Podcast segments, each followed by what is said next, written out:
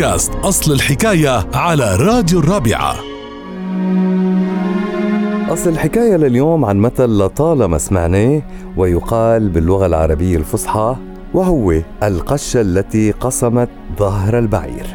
ما في حدا منا ما سمع هالمثل الشعب الدارج اللي بيستخدم وقت اللي بيتحمل الشخص أكثر من طاقته حتى يجي موقف واحد صغير ويجعله ينهار أو ينفجر من الغضب. بيعود أصل هالمثل لشخص كان مسافر بالصحراء وقام بتجهيز جميع أمتعته اللي بالكاد بتتحملها أربع جمال ومش جمل واحد بس.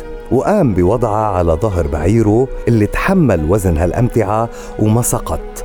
وأخيرا وجد الرجل إنه تبقى من أمتعته شيء صغير جدا بوزن القشة. فوضعوا على ظهر البعير اللي انهار وسقط.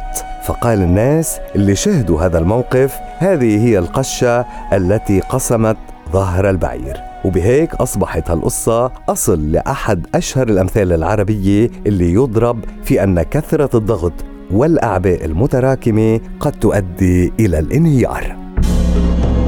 لتتعرفوا على مزيد من أصل حكايات الأمثال تابعونا على بودكاست الرابعة أصل الحكاية.